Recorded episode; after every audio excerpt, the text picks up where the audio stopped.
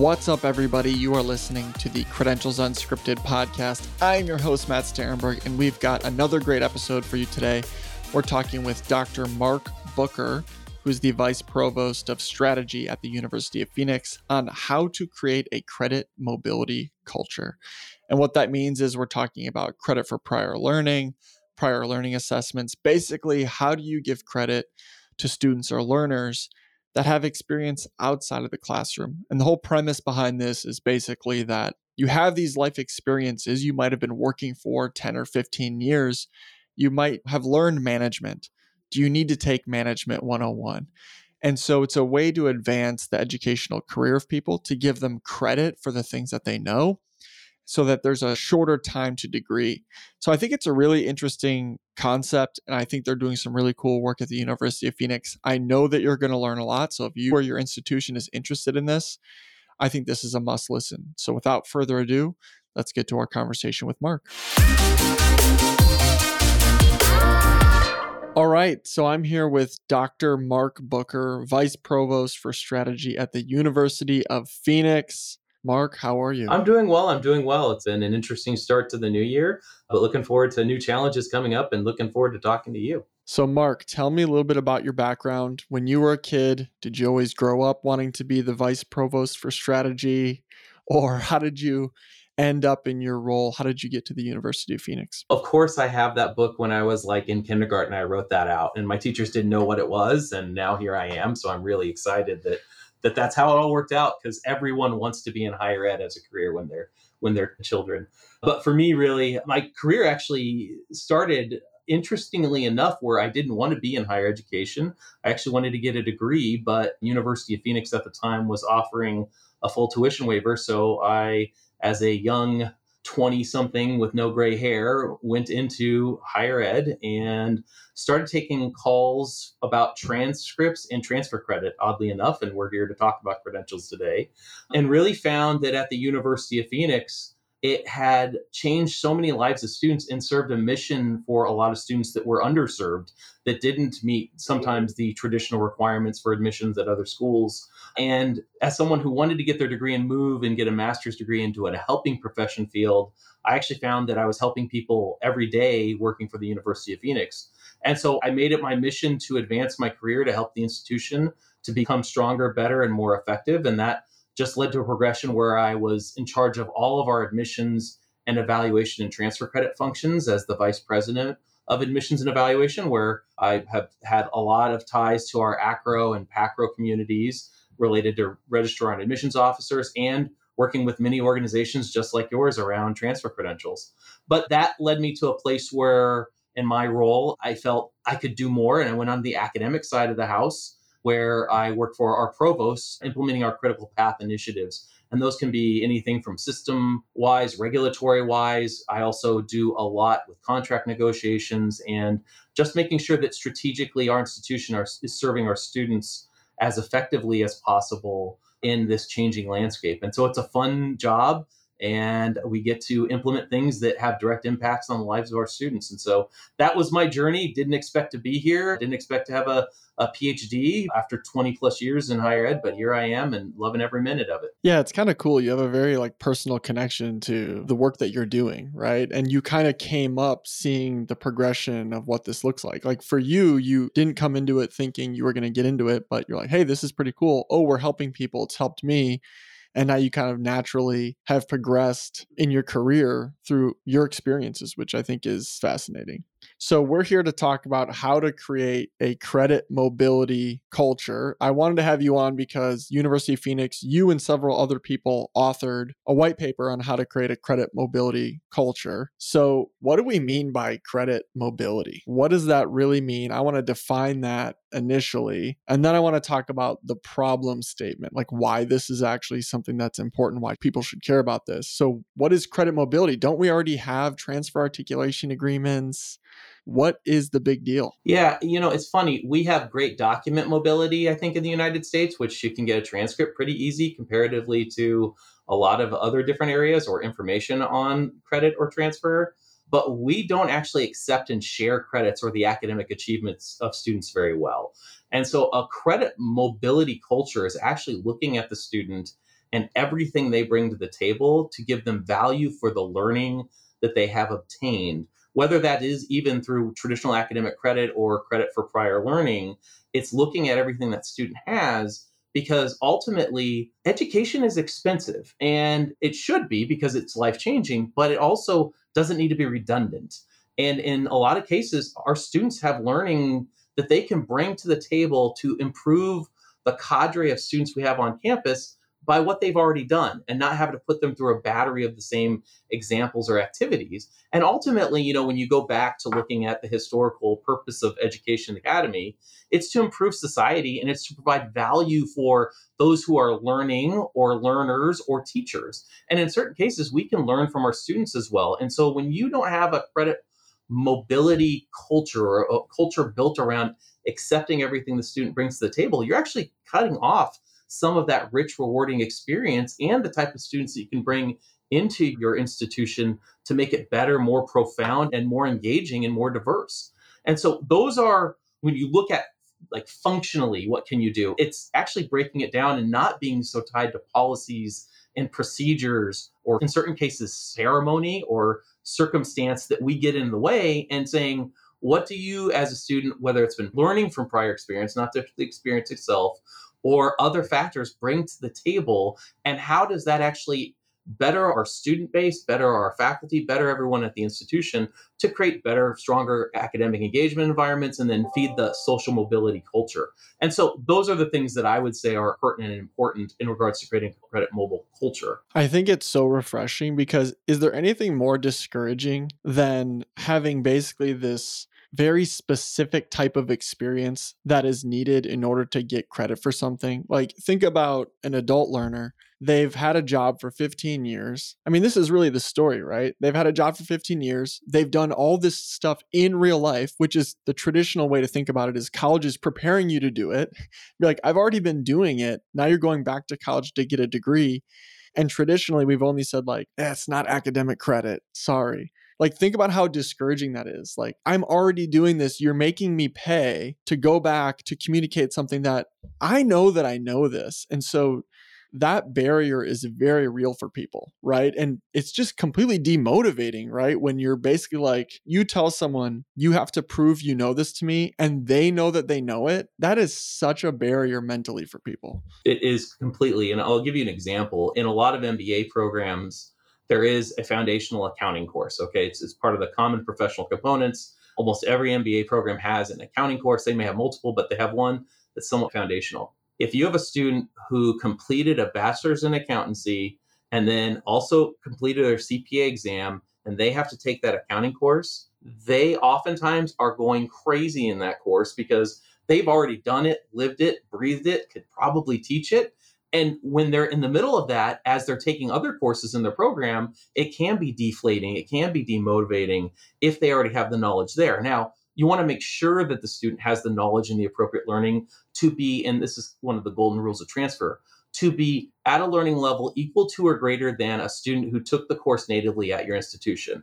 And beyond that, that should be the bar that we're always looking at when it comes to credit transfer. It shouldn't be about how you did it, it is does that student have the level of learning that's equal to or greater than if they took the course natively at my institution? If that answer is yes, don't make them repeat the content. And that happens every day, whether it's learning from outside of the classroom or even inside the classroom. I could tell you many stories of how there's, I mean, I'll be a little glib here and I apologize, how English composition can be a war zone on how one English composition course doesn't satisfy my English composition course and I'm sure there is times where it's true. So I, I don't, each institution can make their own decisions, but the times in which students are prevented from even doing a course where it's writing pretty much essays, like, and then English Comp 2 is writing the research paper, like, we know what should be in there. It's a failing if people aren't reaching that standard from the initial institution, but we shouldn't be arguing about that in a lot of cases. That's like the opening up a can of worms argument though it's like do i get credit for american short stories right like yeah. i've read old man in the sea yeah. you know like i could see how one institution could say like oh that's not the same and other people like well come on like what do we i've read lord of the flies right. give me my american lit credit you know so i could see how it could be very challenging so i want to start with the problem statement of why this is really critical. So, and this is from your white paper. Again, check it out. 40 million Americans have some college and no degree, right? So what does that mean? They have likely taken on debt, mm-hmm. right? And they have no credential. And we know that credentials are currency, right? And we have credential inflation. There's so many jobs that we can argue about whether you actually need a degree to do that job but the bachelor's degree is, is so critical. We look at all the data points. So we know it's still important.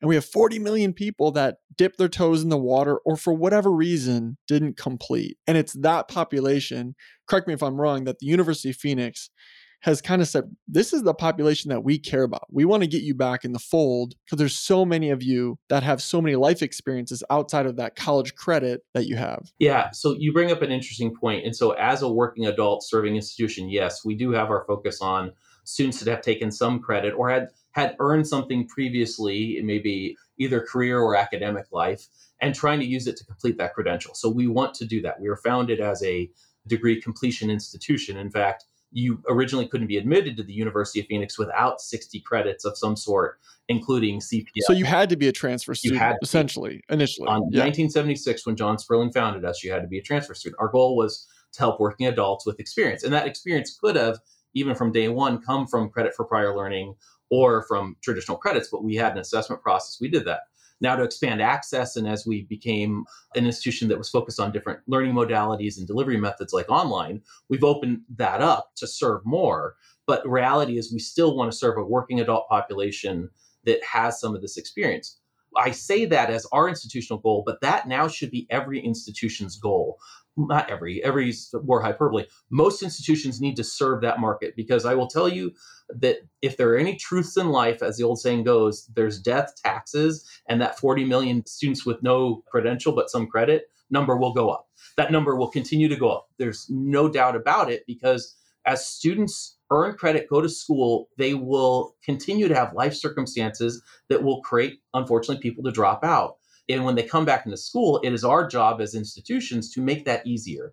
And right now, we have a lot of opportunity to make that better. As a school that I work at that's been doing it for a long time, I think we do a pretty good job at that, but we're always pushing ourselves to be better. But I also know that the industry at large, when you served a more 18 to 22 year old traditional market, you weren't thinking about transfer. You weren't thinking about these processes or what that would mean to you. And very high level institutions are one institutions that had very little to do with transfer students now have to have created their transfer offices. There are two institutions I know of that are very well, you know, we all know them. They have very, very well known academic and sports programs, and they created their transfer offices in the last six years because they never really had to deal with it. And COVID sped that up. But the reality is, in our world, with mobility, so we have people that are mobile again, we have documents that are mobile, but these people with these documents need to have their credits accepted to reach a truly credit mobility or credit mobile culture. And that's where it comes from. And that does require resources. And that requires actually some myth bustings. And we can talk about some myths that are out there, such as transfer credit students actually are not financially effective for institutions or or can take away from the academic learning that requires some myth busting too to get over that to create a culture that is accepting of students of all types and backgrounds. Let's get into that myth busting now that you bring it up because the question that comes up is well, why not? Why aren't institutions already doing this and doing it well? Why aren't institutions more keen to accept credit for what is not traditionally an academic credit? Why are institutions hesitant to do this? You know it's a tough position to ask you to speak for other institutions you know but my perspective is well they want to keep you in seat as long as possible right? If we give you more credits you're going to graduate quicker less tuition revenue right? That's the thing no one would admit and so it's difficult to know whether or not that's true. There's also in my mind there's the institutional brand pride you know if you want to view it in like a negative light the ivory tower of academia that's like education here is so much more valuable and we're not going to accept the fact that you worked somewhere for 10 years. You have to take that course here. And i worked at one of these institutions where i felt like we had, yeah, a little arrogance to put it negatively, where it was like, let's make this easier for people to bring credits in. And I understand both sides, but why is this so difficult for institutions to adopt, or why is there so much hesitancy? Well, let's talk about the financial fallacy first. So, that which was about if students who transfer in, they're going to take less classes of my institution, I'm going to make less money as far as revenue. And that exists, and that exists a lot, whether it's even traditional credit in certain cases or sometimes in credit for prior learning. Like these are areas we aren't going to do because they're going to take less at our institution. And if they take less at our institution, we're not going to make as much money.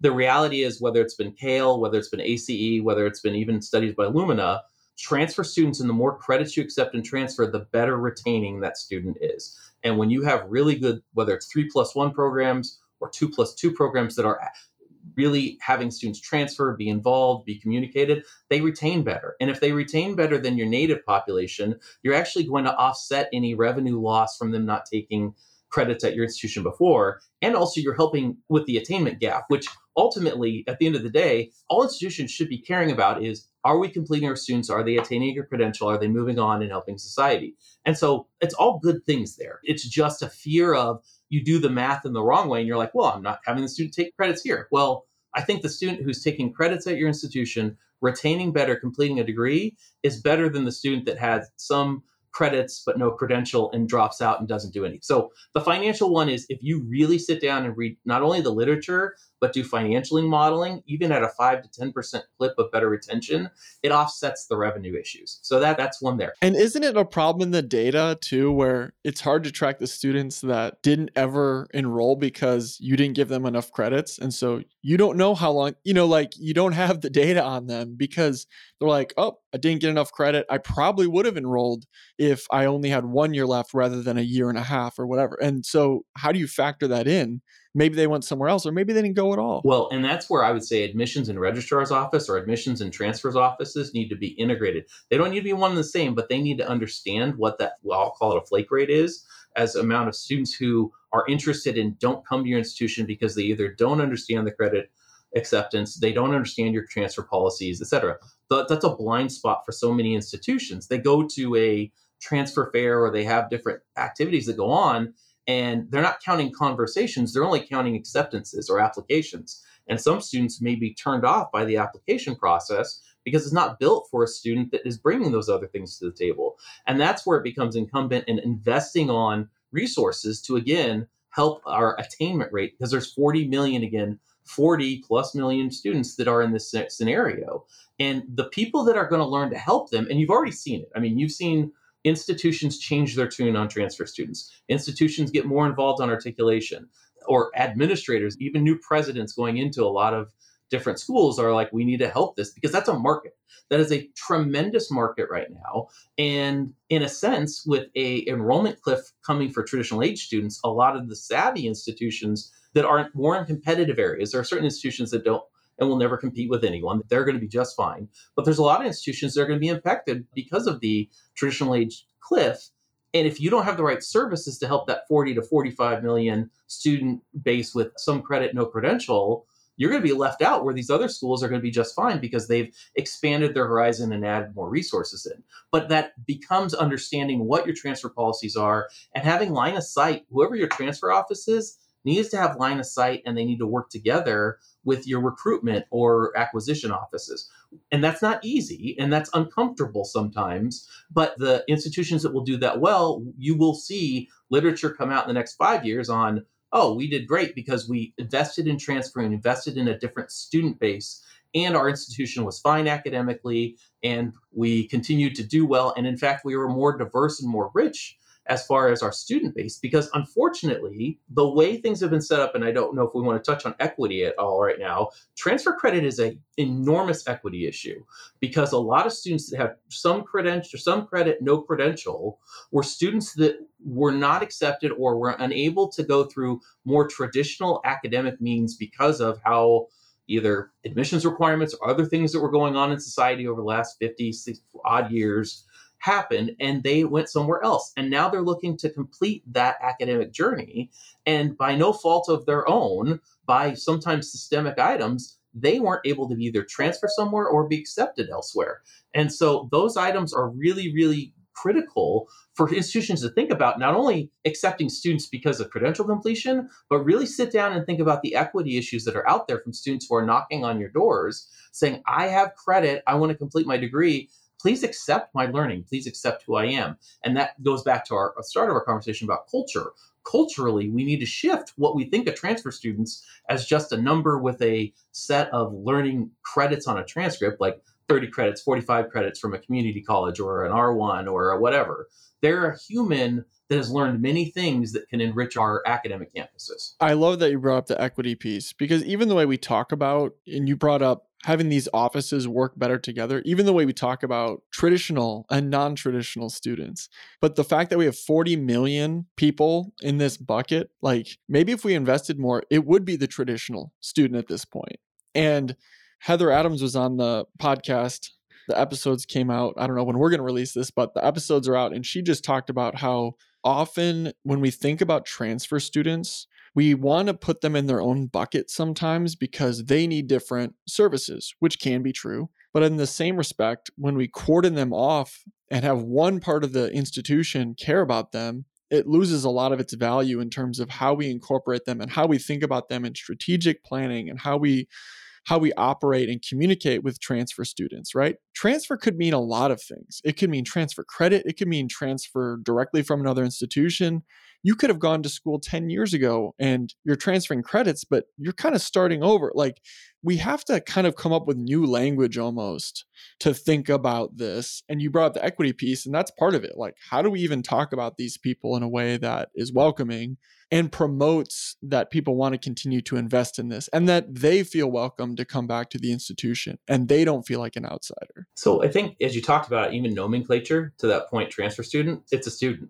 Some students come with credit, some students come from a traditional area, some students come from elsewhere. They're all students and as institutions embrace that as a factor of they shouldn't be treated differently. They shouldn't be viewed differently. And in fact, if you look at the joint statement on the award of transfer credit, which was signed by AACRAO, ACE, CAEL, several others, it talks about ensuring that students that are coming in with credit or have other other experiences are treated as a normal native student to that institution. You think that that would just be part and parcel of what we already do, and it, sometimes it's not. And sometimes it's not also, and I, I want to give a lot of credit to some institutions in a sense. Sometimes it's not because of policies, and a lot of institutions have changed their policies. But for some institutions, they're behind the curve just because they haven't even looked at how their catalog is written and how how their policies look like to even realize, oh, wow, we actually do have a separate carve off category for students with credit versus how we treat students without credit. And sometimes you can actually do a lot of value add work just by looking at your catalog and challenging what you had and listed in, in that document for the past 25, 30 odd years. So I want to get into a few best practices, right? Sure. And the white paper details this, but I want to, you know, for institutions that are listening to this going, I'm nodding my head. I love it. What is the University of Phoenix doing? And what do you recommend in terms of how to create a credit mobility culture? Like, what are the tangible steps that you've taken that you feel really proud of? Well, the first one is to design an onboarding process which is open ended enough to ask the student questions about who they are and what they're bringing to the table. So, again, I like to use the word a whole person paradigm perspective identifying what you have and what you're bringing to the table on all parts, whether it's work experience, whether it's life experience, whether it's academic experience, having an environment that speaks to that and also says, we understand and appreciate all of those things. Now, that's not to say everything turns into credit. And I want to make sure that I'm very clear. Learning for credit needs to be assessed, and we need to understand those by all the instruments that we have put forth by our regulatory bodies and our accreditors. But just asking the questions means a lot to the students because it makes it a more personal experience and an individualized experience. And in a lot of cases, I would say the first best practice is don't treat students like cookie cutters. Try not to do that. And I know with high volumes, it's hard to do. I know we have limited budgets, especially in the admissions registrars areas, but try to create some individualized processes and ask questions like get to know the student in a way that's real and meaningful. The other part is if you want to have a learning mobility culture, be clear and upfront on where things will and won't apply if you can. We have a pre eval process, if you have high volumes of credit students, I suggest that you provide some sort of pre-eval to give a student idea of where their credits are or aren't going to fit. And again, it's okay that sometimes credits don't fit. For example, if you were a business major and you want to try to get into a nursing program, not a lot of those credits are going to fit. And that's okay. You can explain that. But business to business, we would expect higher results. But being clear about what those can be or those permutations of credits is a great value add activity.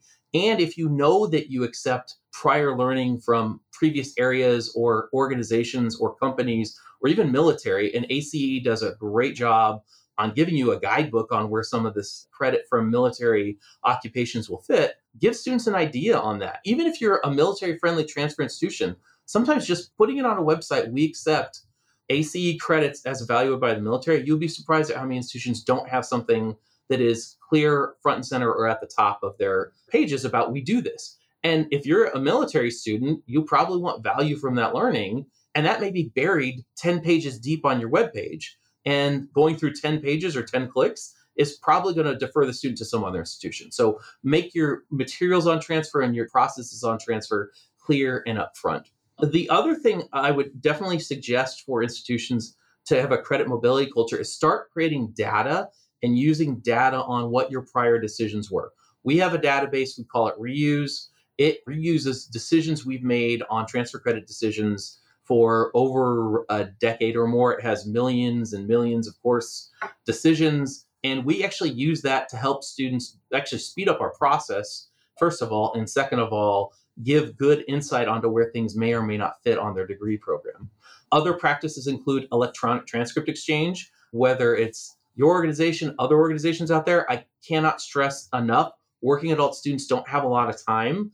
And because of that, anything that can be done to speed up the process by partnering with entities that have a network for electronic or EDI transcript exchange helps tremendously. And you cut down data entry. I mean, you don't have to have someone data enter something if it comes in electronically.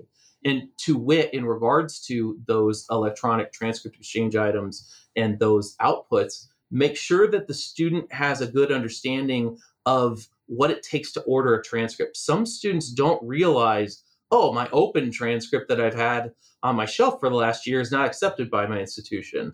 I need to go order a new one. Be clear on those ordering processes and let them know what it takes. In our institution, and this is something not everyone can do, and I recognize that, but it pays for itself. We order transcripts on behalf of our students. We pay the nominal fee, we won't pay parking fees or some other things like which is going away now. I, am so glad to hear that most institutions aren't holding transcripts on fees. I've been doing this for 20 plus years. There was a lot of fees, but order transcripts on behalf of students and help them because they don't know who to talk to. You may know better, especially if you're within the same state. You may know better how to order that for students and get that going so that they can have a decision and start school as effectively and clearly as possible. And the last thing I'll say, a best practices look at your policies and look to create a, a, an environment where transfer students are just these students. We said it several times on this call. They're just students who bring different learning and different experience to the table. But if they can be integrated the same as anyone else, they're going to be a viable and enriching part of your campus. A few things that you brought up really stuck out to me. The database piece, because when you brought up let's talk to every student and let's get to know them. Everyone's going to be like that's not scalable like how can we do that? We don't have the staff. But if you have that database you can talk to them get to know them. But it's basically like a scalable solution to have a custom conversation when you think about it. And then the fees piece like in ordering the transcript for a student i talked to a few learners this year about they were using parchment. They didn't realize how easy it was to order their transcript but they had been putting it off for months. So they said, oh, parchment was so easy, which was great to hear, right? But they didn't know that until they did it. So they put it off for months. It took them 20 minutes to order all the transcripts. So if you can do it for them, because it doesn't matter how easy it is, right. it matters what their perception of how easy it is, right? So if you can do it for them, then great. So, Marc, I want to end with something kind of fun. Sure. All right. I've got a few things here on my list. All right. These are experiences. I want to know if you can give me credit for these learning experiences, okay? Or these prior experiences. All right. Military experience. Yes. You already answered that. Great. Assistant manager at Chipotle. I'm just trying to put myself in the position of people that are like, hey, I want to go back to school. Like, what does that look like? I'm an assistant manager at Chipotle. I want to go back to university. So it would depend on the learning that you've obtained. So I don't know if Chipotle has any structured management programs. There could be a potential if they have structured management programs as you go through the management process at Chipotle. Additionally, your experience in learning. So let's assume you've been an assistant manager at Chipotle. It may be on the edge of a few things because it depends on the amount of learning you've obtained from that experience. But if you have had people skills, understanding organizational design, structure, scheduling, HR type things, there could be things at a, a 200 level management understanding that you could get some credit or learning for Now, likely if there's not a structured management program, we'll have to do an individualized assessment, have either some sort of written essay examination, some sort of instrument.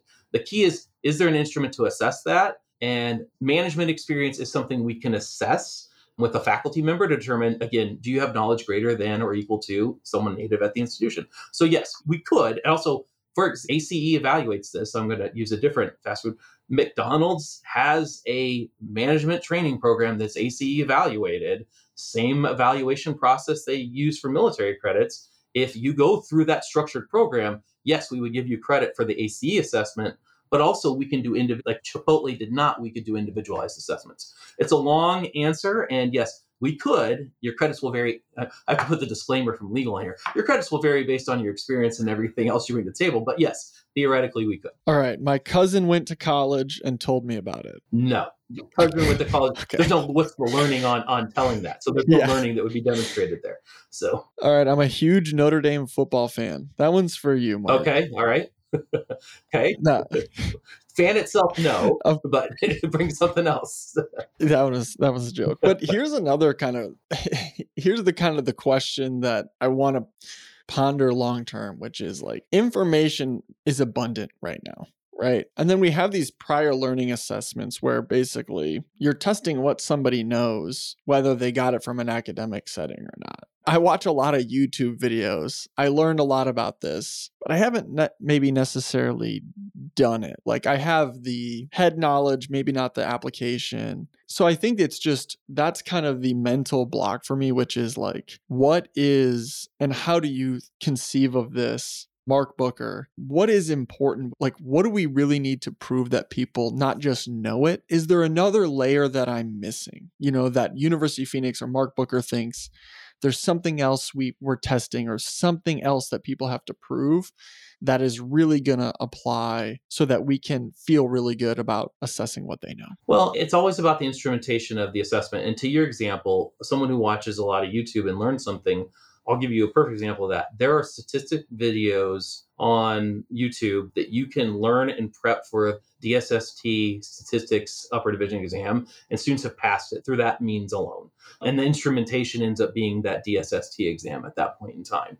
Ultimately, as long as there's a way or instrumentation to prove your knowledge, and that doesn't have to be a test, sometimes it can be a practical activity, sometimes it can be some sort of project that's got to be something that someone can say, okay, you have stuff in your head how do you show that you really understand that? And so we're not at a place where we can mind read completely yet. I'm sure, you know, with AI, that'll be the next thing. But as long as there's an assessment. Now, I say that because that's where the direct assessment programs that are coming out that a lot of schools are doing, and we have one as well, where they become really interesting, where we have the instrumentation as part of the degree program itself but if you have knowledge already, you don't have to deal with all the seat time. You have some faculty that will help you, and the assessment is ours, but it's a direct assessment of that knowledge. It's kind of a cousin to credit for prior learning, except it's faculty driven and faculty led in real time for the classes.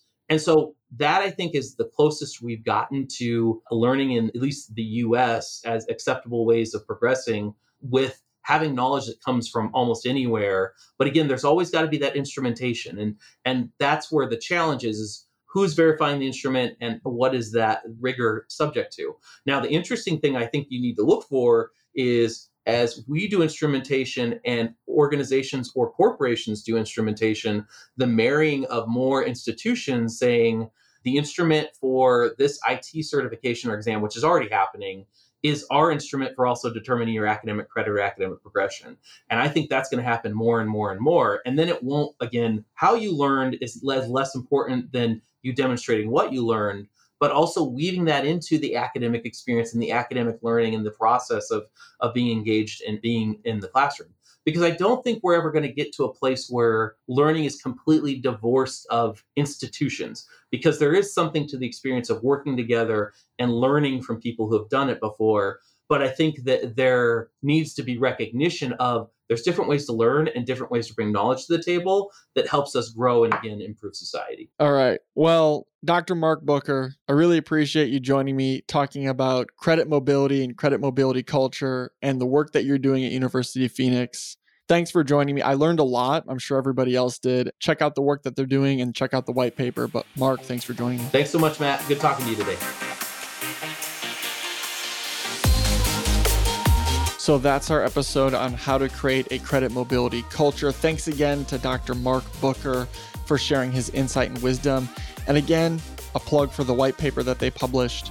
I think it's really illuminating. And really, the whole goal is how do we get people to their credential faster? How do we honor the things that they know and not be so guarded about is this, uh, you know, specifically academic credit?